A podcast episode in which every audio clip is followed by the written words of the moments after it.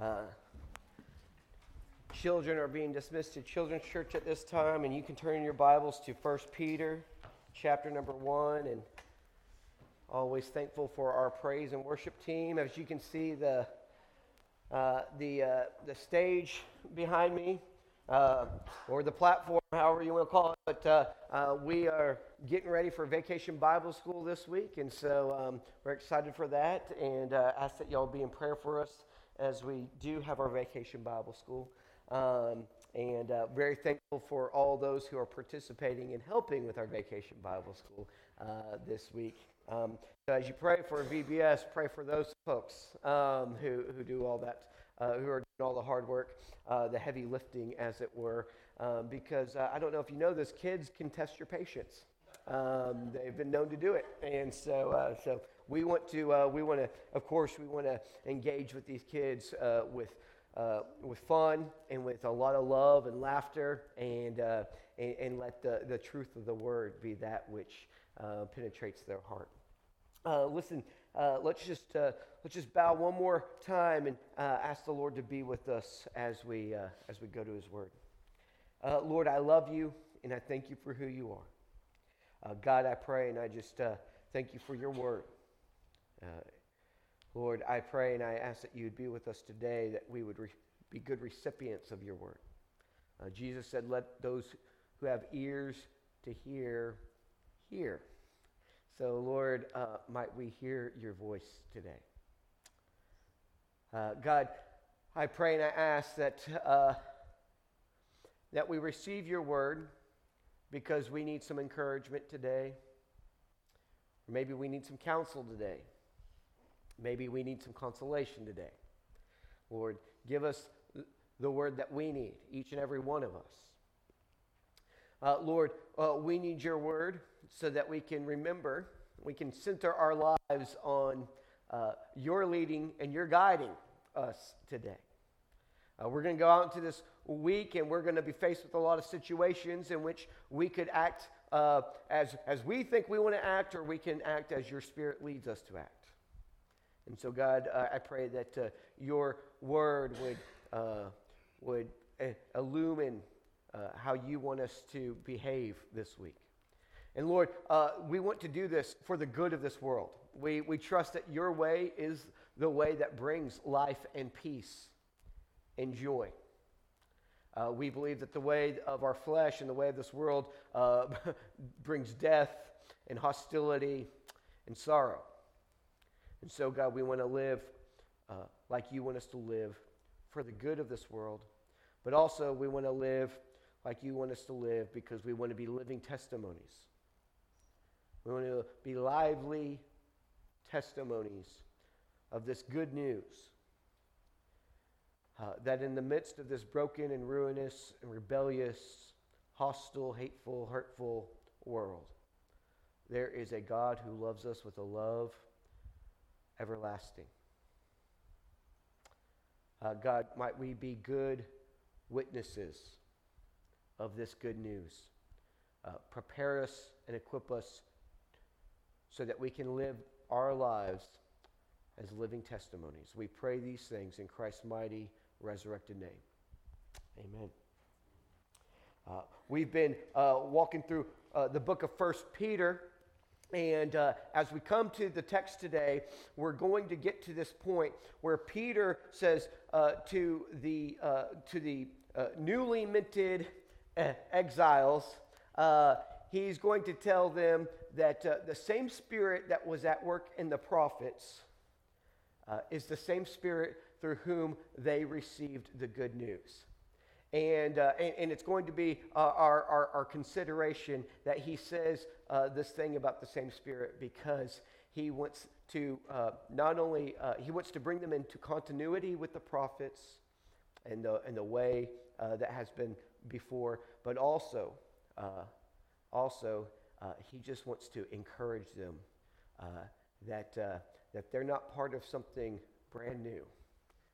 They, are, they, are, they are joining a rich heritage, and they are new couriers of an ancient legacy. And that's what we're going to see in a few minutes.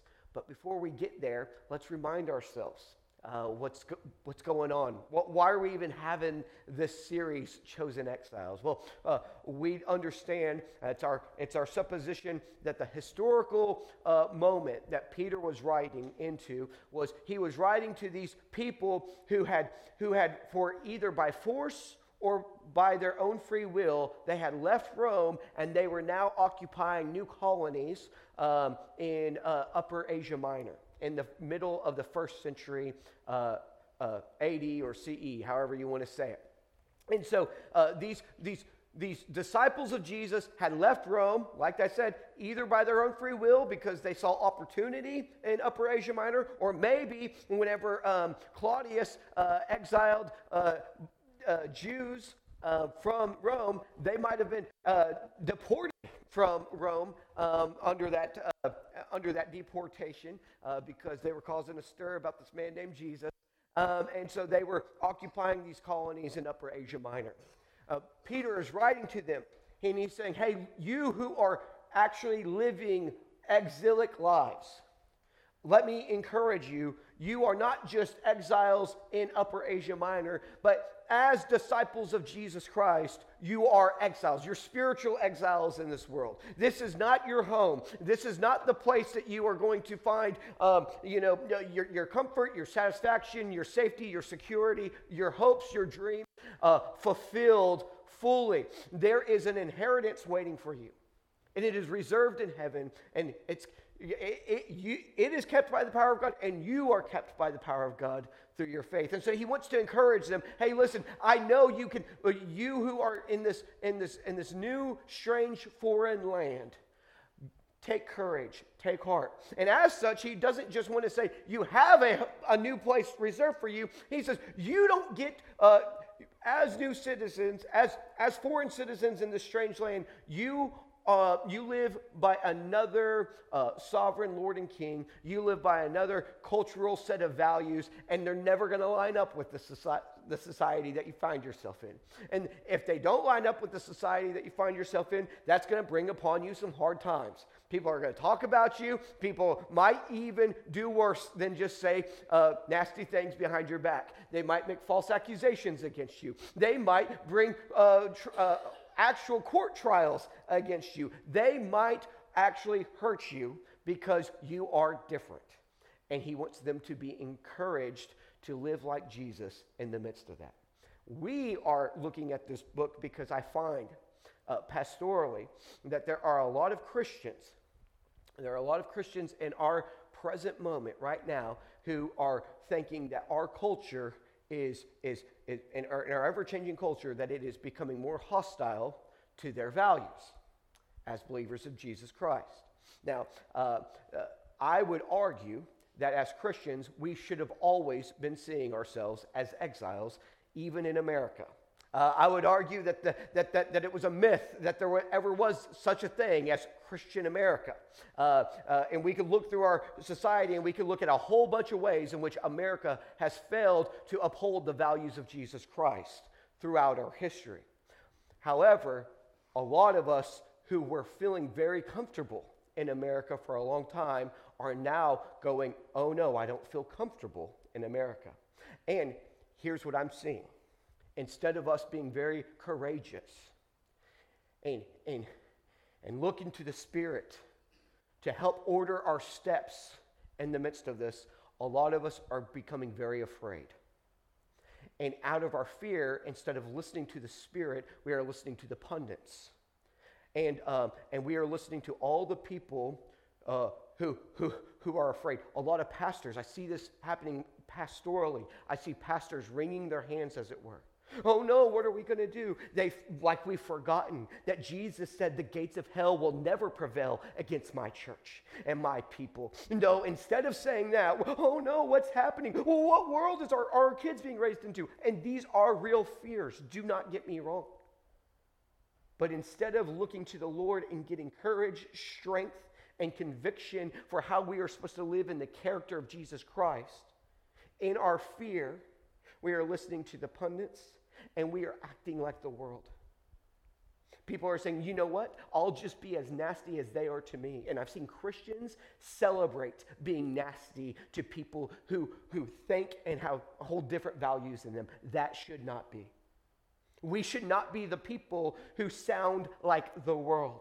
And whenever our political uh, uh, heroes are nasty to people, we go, oh, look at them, they got them. Instead of going, that's not how we act as disciples of Jesus Christ.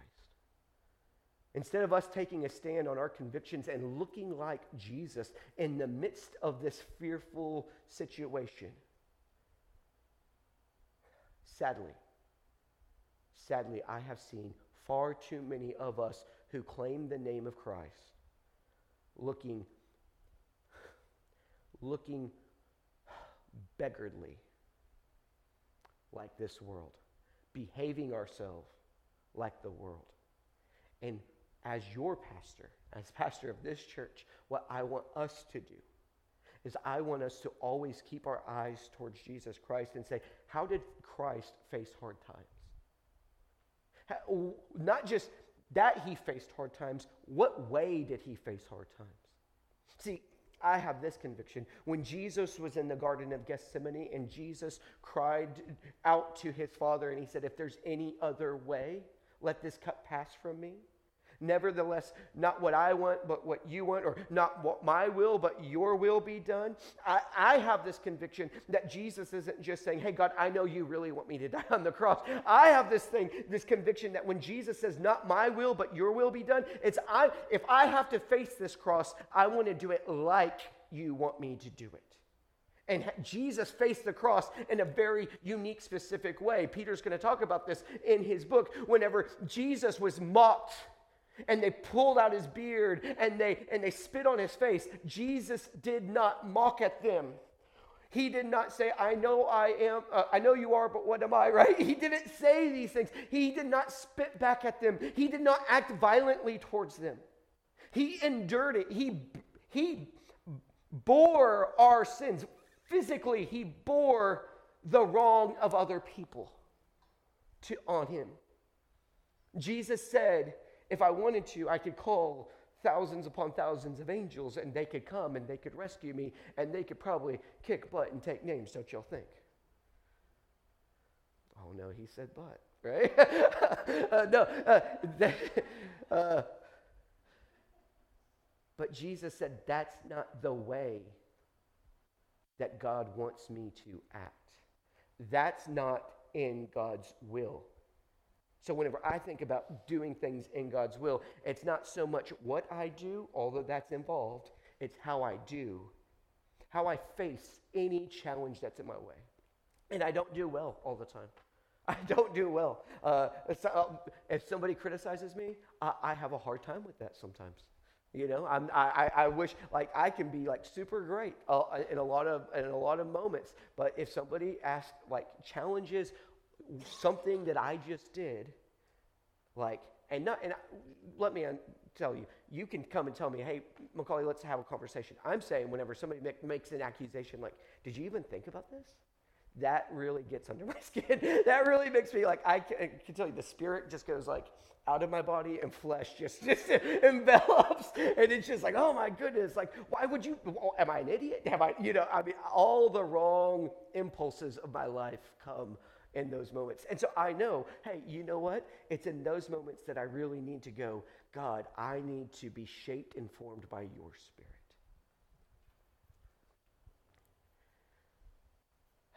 So y'all can pray for me in that, can't you? Right? So, Peter is talking to people who actually historically we suppose were exiles. He tells them, as disciples of Jesus, you actually are exiles. We can identify with this because a lot of us are finding ourselves foreigners in a place that we once found home. And what we need to do is instead of giving into all of our fears, and again, and I've said it all throughout this the fears are real, they're true. But instead of giving in to them or fighting against them in the way that this world would fight against them, we need to be very courageous to face them looking like, acting like, behaving like Jesus. And that's exactly what Peter does throughout this, throughout this letter.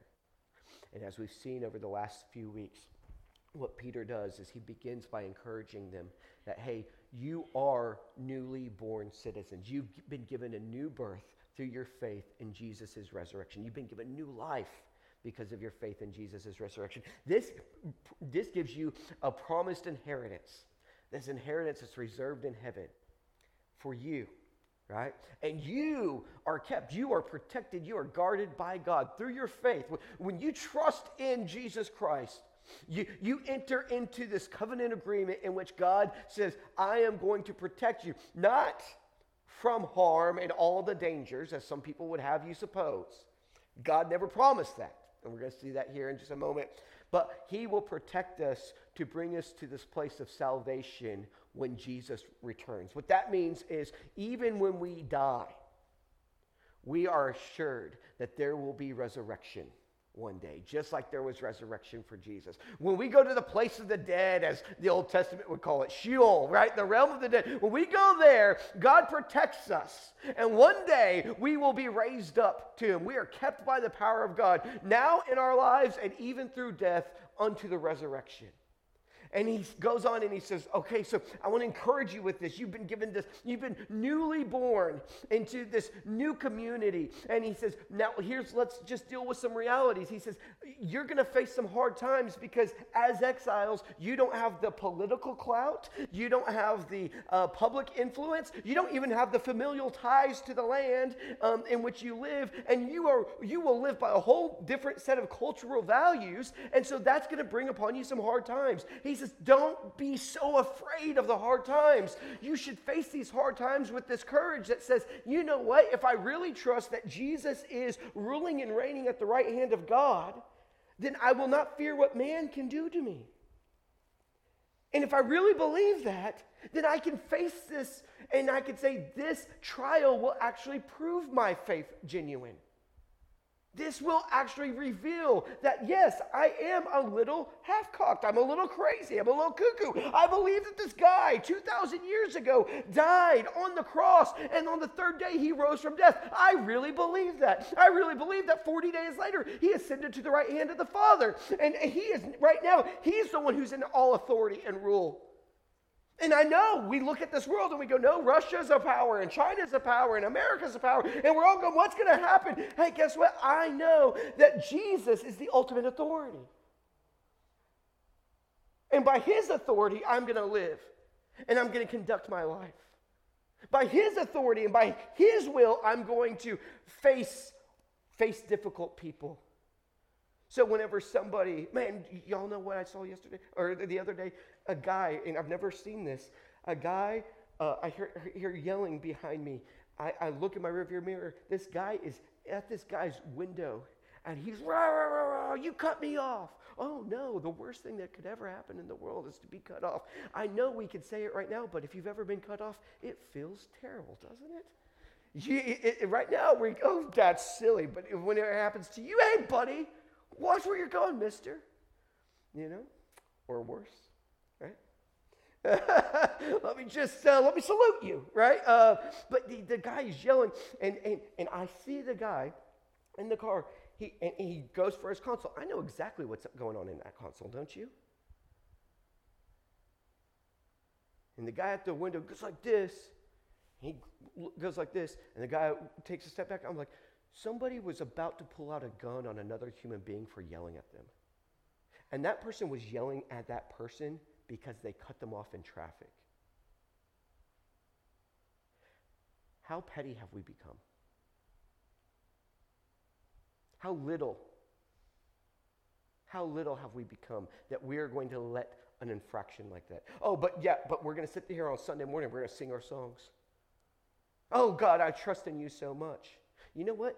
People looked at Jesus and they scoffed him openly. They spoke nasty about him. He was here, and he, he was standing right here, and they were right here. Why is he doing what he's doing? And Jesus didn't go, Hey, mister, what are you doing?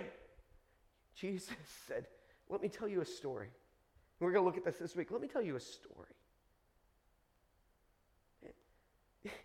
Let, let, let, let me let you in on what ha- happened to me and what I have going on. Jesus endured so much more. We Christians, we have to be bigger. This world, we, the world should look at, look at us and go, man, we make a mountain out of a molehill. But instead, like that the world makes a mountain out of a molehill and, and Christians can endure it. You know what has happened? Instead of seeing that, they see Christians. Oh my goodness, they're selling these clothes at Target. Oh, I'm, I'm going to tell you what, because that's a mountain out of a molehill. It's a molehill. What matters more is how we treat one another, that we love one another like Christ loved us. And, and, and we don't let those things get in the way of us loving each other. I, okay, y'all see my heart? I'm, I'm really about this. So let's get to the text now, okay? So in the text, Peter has said, I want to encourage you that those hard times that you face actually prove whether or not you really believe what you believe. And then he comes to this place in verses 10 through 12, and he says, Let me tell you about the salvation that you trust in, the salvation that you're waiting for. He says about the salvation, he says, The prophets have inquired and searched diligently about this salvation. The ones who prophesied the grace that should come unto you, they were searching what or what manner of time the Spirit of Christ which was in them did signify.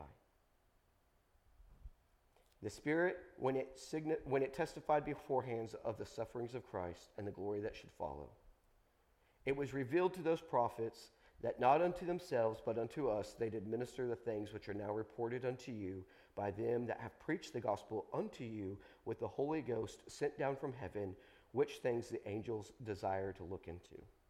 Um, hey, uh, brother Sam, will you bring up the next slide and we'll read this through the NLT as well? Because sometimes uh, it's better just for us to have some flavor here. So he says, This salvation was something even the prophets wanted to know more about when they prophesied about this grace, gracious salvation prepared for you. They wondered what time or situation the Spirit of Christ within them was talking about when he told them in advance about, the, about Christ's sufferings and his great glory afterward. They were told that their message that their messages were not for themselves but for you and now this is good. And now this good news has been announced to you by those who preached in the power of the Holy Spirit sent from heaven. It is also wonderful that even the angels are eagerly watching these things happen or unfold. So uh, we have that text. What I started out with this morning is once we get to this moment, Peter wants to encourage these these people who have newly been born into an exilic community. He wants to encourage them and say, hey, you are part of a rich heritage, and now you are new couriers of this legacy. He does that. Uh, he, he does that in these verses by tying them with the Old Testament prophets. He brings them together. Listen, you trust in Jesus, who you've not seen, but you love, and you trust him for his salvation. Guess what? The prophets prophesied about Jesus, and they didn't even know, they hadn't seen him yet. They didn't know exactly what was going to happen. And they knew they weren't even prophesying for themselves. They were giving these prophecies for the future generations of which this would be revealed. So they get tied into this continuity with the prophets and say, hey, look, just like you believe in Jesus whom you've not seen, they were testifying of Jesus who they had not seen. Pretty cool, huh? Not just interesting information, tying them together and saying, hey, listen, here's how we, here, I want you to see some continuity here. You're not, as an exile, you might feel like you're all alone and like you're in this brave new world all by yourself. You're not. You're not. He ties them to the Old Testament prophets. And this is what I want us to see today. Sometimes it's so wild to me that I hear people going, man, this world that we live in today, and I remember 25 years ago people saying the same things. And I bet you remember 25 years before that, people saying the same things. But we keep acting like it's a brand new endeavor. Like, what's happening? Do you see what they're doing to Christians now? What are they doing to Christians now? Well, let me tell you what they were doing to Christians in the first century, in the second century. Way worse than just like maybe talking about they might want to tax them. You know, I mean, it's just way worse than that. It was what they were doing. But we, every time we come to a new spot, a new danger, a new hostility, we act like it's a brand new thing. And I don't know how I'm. And he goes, No, no, no, it's not a brand new thing. Listen, let's remember, let's tie you back to the prophets. You're, you're part of this rich heritage. You're, you're not part of a new community. You, you are carrying on an old legacy. And here's something else that I see. Okay, so he ties them back together with the prophets, and then a whole lot of things start opening up from this. All right? The big point that we're going to get to in a minute is this. The big point is this. The same spirit that was speaking through the prophets is the spirit that proclaimed the good news of Jesus to you through whoever evangelized you, whoever told you the good news about Jesus. And that same spirit, which was alive in them and, and spoke through them and, and, and spoke through the ones who spoke through you, is now in you, and, and, and now you live in that spirit. And, and here again, what does this mean? The same spirit of Christ led him to the cross to humbly silently, patiently endure the suffering and the shame. That same spirit is in you and me. So, what should we do? Should we proudly and arrogantly and, and, and, and, in great uh, hostility face wrongs done to us? Or should we humbly and patiently endure any manner of wickedness done against us? Should we curse our enemies or should we bless those who are different than us? Should we rail against everything we see going wrong, or should we live in a way that reveals there's another way to live? That's the big point that we want to see here. The same spirit, the same spirit, the same spirit, the same spirit. And that same spirit didn't just tell us about Jesus. We've seen Jesus live, and that same spirit shows us how to live like Jesus and empowers us. You might go, I, I don't have it within me. You're right. You, you don't in and of yourself, but through the Spirit, you do. Here's something that I think is cool is when we get tied back to the prophets, here's what you find out. A, it's not a brand new endeavor. It's this ancient endeavor that all those who are live by the, uh, the grace of God and are filled with his spirit, they all face hard times. They, they've all actually had great wrongs do, done to them. They're not the people who, who live in power, they're actually usually the people who live underneath. It, it, we, we, forget this a lot of times. We forget that, that, that, that, this text is not about a bunch of people who were ruling and reigning. This uh, text is about a bunch of people who were on the underside of power. Joseph in the pit and in prison, the underside of power. Yeah, but he ended up at the right hand. That is, that's the gospel story. The gospel story is I live in this world where I don't have ruling, reigning, authority, power. And I live in this world and I look like Jesus and I follow Jesus because Jesus, he, he, he suffered and died. And then God raised him up. God raised him up and gave him a place and a name that is above every name. So, when we get tied back to the prophets, we get tied back to people like Joseph. Joseph, who did no wrong and yet was thrown in the pit. Joseph, who did no wrong and yet was sent to prison because somebody lied about him and made a false accusation about him. Right? Wow. Okay. The same spirit that was in Joseph is the same spirit that's in you and me. The same spirit that was at work in Christ. When we get tied back to the prophets, we get tied to people like uh, Elijah, whom Jezebel said, put a bounty on his head. We get tied back to people like that.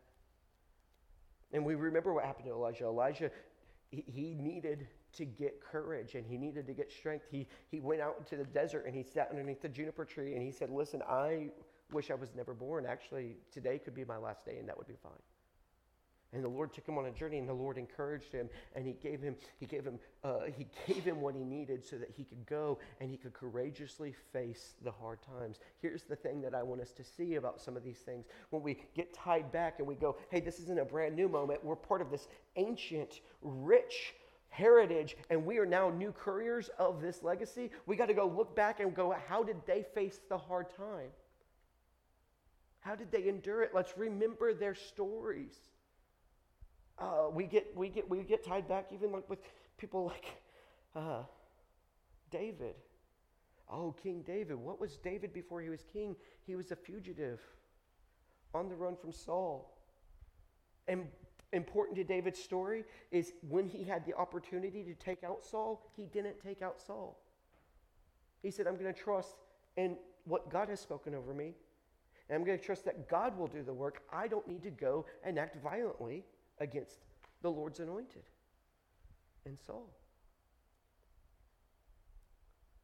We get tied back to our liberating King Jesus, who we've already spoken about. And we've said, hey, look, he endured all the hostility, all the accusations, all the naysaying, all the scoffing. Could you imagine, just put yourself in Jesus' shoes for a second? Like, you're, you're gathered in church on a Sunday, or uh, uh, just think about this if it was in our cultural context, and somebody comes in and they don't look like they belong here, and Jesus brings them in and he sits with them.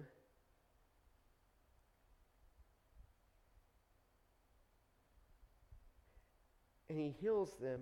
And instead of us going, that's awesome, praise God, we go, how dare he bring that person here? Why would he do that in the middle of our church service? Y'all, we think this is crazy, but here's the deal. Here's the deal. If we had a bunch of transgender people start showing up to our church, I bet instead of us going, we're going to worship with them, we would go, what do we do?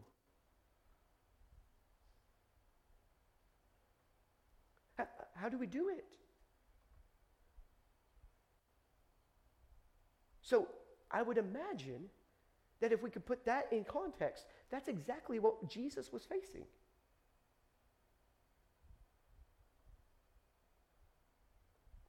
Or you would feel like it's my duty to tell them how wrong they are. And you know what I see with Jesus?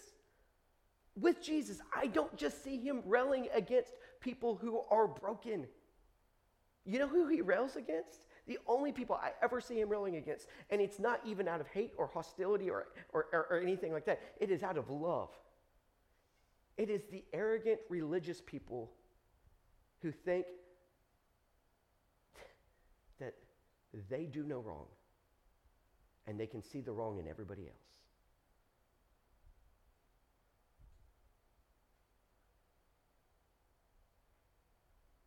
See, I, I will wish that we could start asking this, this question How can we get people who are broken into our church?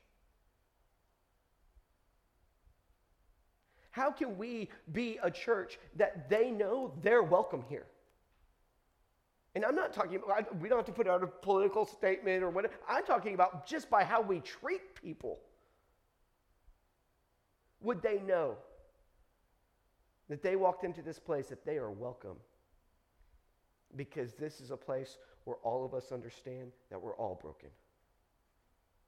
Not one of us is righteous, not one of us. And in fact, what we really believe is d- despite the fact that we're broken,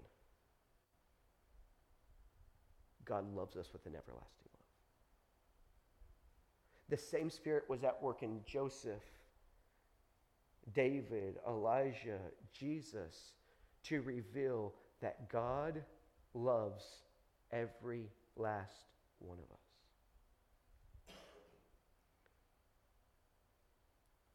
Not because we don't do any wrong, but because He's God and that's His character to love us. And that same Spirit equips people who are facing hostility and anger and nastiness from other people to endure that with patience and humility and kindness and generosity and love. See, my brothers and sisters, we're not in a new moment here at all. This is actually what has been going on since the dawn of time. The people who have power and authority are always taking advantage of those who don't have power and authority. People who, who, who live patient, humble, tempered lives, they usually get taken advantage of or they, or, or they get made an example out of. Guess what? That's not new.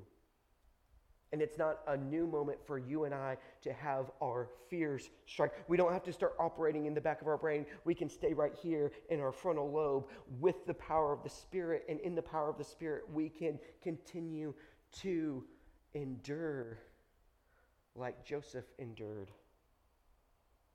when Potiphar's wife said he was trying to come after me when she was the one trying to come after him. We can endure like Jesus when they said, He's trying to convince people that He's something that He's not. And when we do this, here's what I want us to see that same spirit, when we live by the spirit, that same spirit that spoke through the prophets about Jesus, that same spirit who spoke through the evangelist to Peter's audience and to you so that you believe the good news, that same Spirit speaks through us. That same Spirit speaks. That same Spirit speaks through our love, patience, generosity, hospitality, kindness in the face of hostility. The Spirit speaks, and guess what happens when the Spirit speaks? Jesus tells us that the Spirit is the one that reproves this world. He says, You don't have to reprove this world. You don't have to correct this world. You don't have to judge this world. You know what? That's the Spirit's job. And so when the Spirit speaks and we welcome people in, if we broken people come in here, the Spirit speaks. You know what? The Spirit is able to do the correcting, and you and I don't have to do it. The Spirit is the one who's able to do the healing, and you and I don't have to be worried about that. The Spirit is the one that operates and speaks as we are couriers of the Spirit. So, my brothers and my sisters, we are not in a new moment. There's no reason for us to be afraid. We are part of an ancient heritage and a rich legacy. But here's the deal you and I, we're the new couriers of this legacy. You and I are the new couriers of this legacy. That means that we're the new couriers of the Spirit. And thank God it's not just you and I. There's people all over this world that are couriers of the same spirit. But as we go out this week, as we go out this week, let's live by the same spirit that was speaking through the prophets, by the same spirit that preached to the evangelists then the good news, and to the evangelists who evangelized you the good news. And let's let the spirit speak through us. For the good of this world, yes but also to do the healing, restoring, reproving, correcting work that the Spirit is able to do. If you've never received the Spirit, I pray that today you would receive the Spirit. But those of us, I look around, I think most of us have. So let's go live in the power of the same Spirit. Amen? Uh, y'all join me in a word of prayer?